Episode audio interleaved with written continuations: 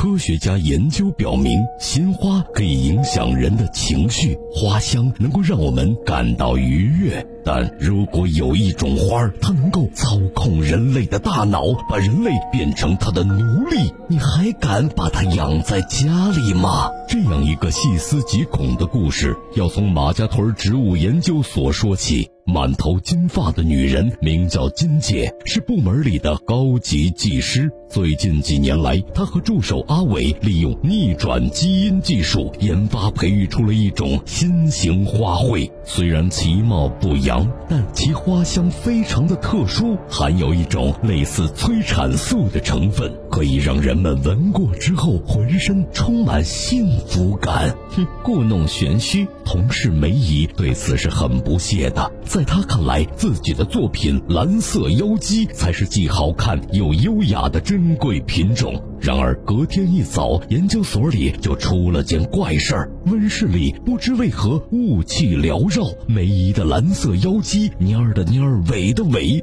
可金姐的无名作品反倒是结出了花骨朵，含苞待放了。这下梅姨不干了，她闹到了领导马所长那里，声称金姐的那些花有问题，他们会飘散大量的花粉，杀死同在屋子里的其他花朵，就好像拥有了自我意识，这太恐怖了。金姐听完，耸耸肩，没当回事儿。但梅姨不依不饶地说道：“你利用病毒植入做转基因，这些花没有繁殖能力，可可这违背了自然规律啊！生命为自己寻找出路的。”闻听此言，马所长有些犹豫。毕竟花卉博览会即将开幕，要是这些花真的有问题，研究所砸进去的经费那可都要打水漂了。看出领导心中的质疑，金姐也很心烦意乱。她婉拒了阿伟的邀约，赶回家中陪儿子小明。和丈夫强哥离婚后，她这个单亲妈妈压力也很大呀。有意思的是，金姐居然违反规定，从单位带回了一株作品。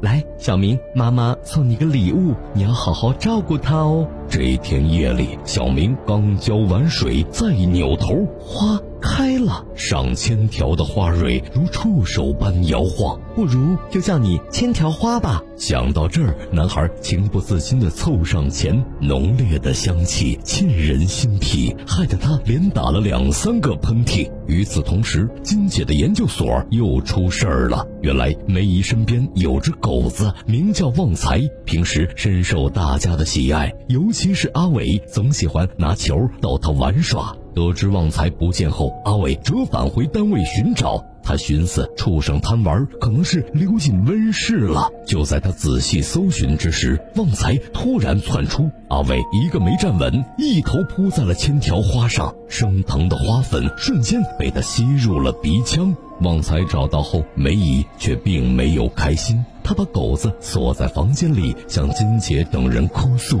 他他变了，他不是旺财，他不是我的狗子。”别管那疯婆娘！阿伟悄声告诉金姐，梅姨曾经有过精神问题，她脑子瓦特了。果然，梅次日就给原本健康的狗子做了安乐死处理，甚至大半夜又敲开了金姐的家门。梅姨诚惶诚恐地解释道：“我没疯，我真的没疯。你那个千条花快成精了，你知道吗？”说着，他又拿出了研究内刊，指给金姐看。花粉能够沿着鼻腔进入大脑，它在操控人心，为的就是让人类保护它，达到繁衍生息的目的。阿伟也被影响了。这么一说，金姐也有点后怕。昨天阿伟不经她的同意，就又栽培了一批千条花，行为举止的确符合梅姨的描述。为了求证心中的困惑，她重新翻阅了临床实验资料。可诡异的是，受访者的视频全都残缺不全，每次说到一半就被掐了。更令这个母亲感到不安的是，儿子小明，这孩子原本和自己很亲，最近一周以来沟通明显减少，还破天荒的去找父亲强哥钓鱼。把小明送回家后，强哥告诉贤妻：“哎。”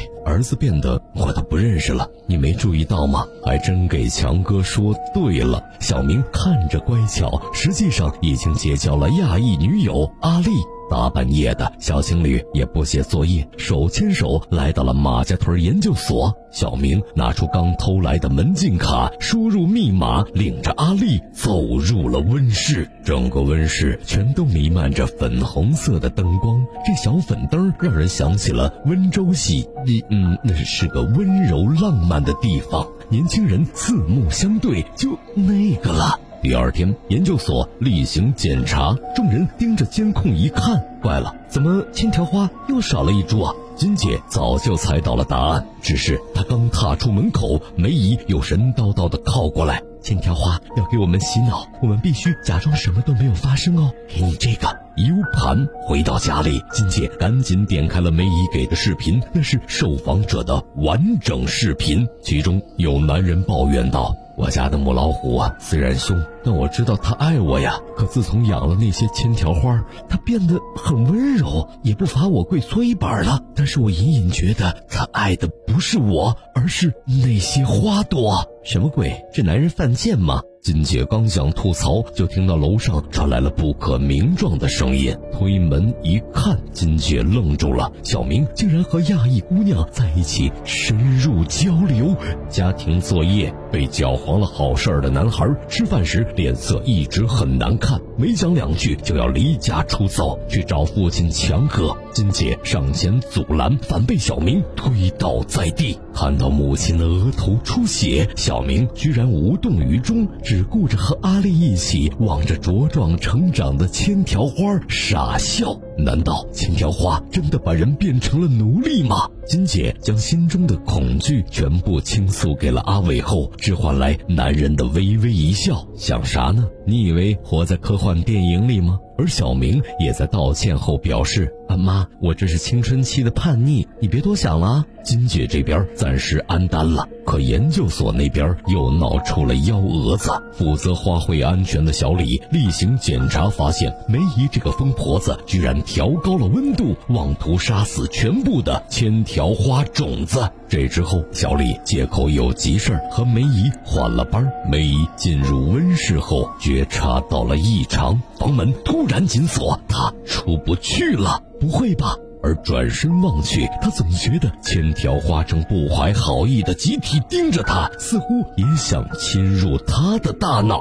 梅姨当机立断，打开气窗，翻身逃了出去。次日清晨，当金姐再见到梅姨，这女人的态度发生了一百八十度的转折。啊，那个是我错了，千条花无毒无公害，是当之无愧的花仙子呢。这一番话反倒让金姐毛骨悚然，她跑去向心理医生倾诉：“完蛋了，我儿子、我同事都被千条花控制了，特别是那个阿伟，他像是被千条花操纵的行尸走肉。在我眼里，阿伟已经死了。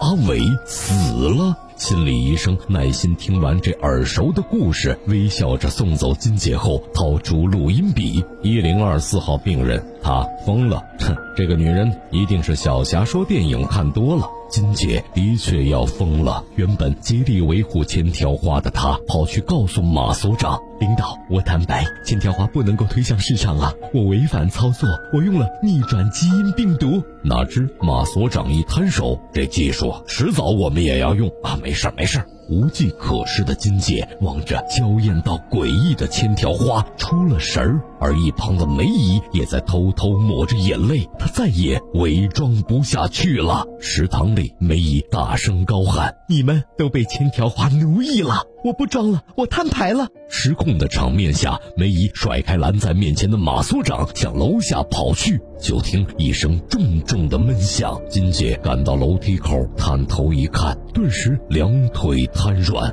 梅姨竟然摔下高楼死了。望着无动于衷的同事，女人心底升起了一股寒意。这千条花根本不是花，这是一种寄生虫啊！它会利用各种手段控制宿主，杀掉那些阻碍它繁衍生息的敌人。只是心姐想到的时候，已经太迟了。温室里，阿伟一把拽住她，怒斥道：“你想干什么？要杀掉你的孩子吗？”话音刚落，愤怒的男人一拳干翻了心姐，又摘下了她的口罩。那一刻，花粉悄然飘落，进入到了女人的体内。醒来后的金姐仿佛没事人一样投入到了工作中。之前阿伟已经向她郑重道歉啊，是我太冲动了，我也是为你好啊。你要是把千条花毁了，事业也全毁了，对吗？没错，马所长刚才正式宣布，千条花成为了花博会指定展品，我们已经陆续收到了各个国家的订单，千条花将要销往全世界。人逢喜事精神爽，金姐回家后也和儿子小明达成了和解，儿大不中留，还是将其送到前夫强哥那里生活吧。心理医生听完了上述这些话，反问道：“儿子是你最爱的人了，你把他送到前夫那儿，那现在你到底最爱谁呢？”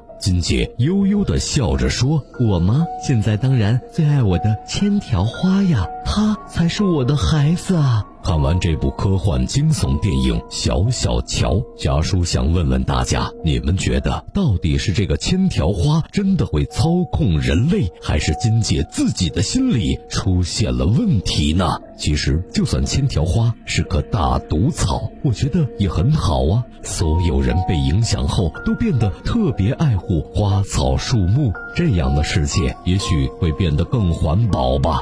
如果我也拥有一颗这样神奇的花朵，我就让大家都闻一遍，然后你们就会情不自禁的给我点赞、评论，然后关注我小霞说电影一生一世，这样我们就永远是好朋友了。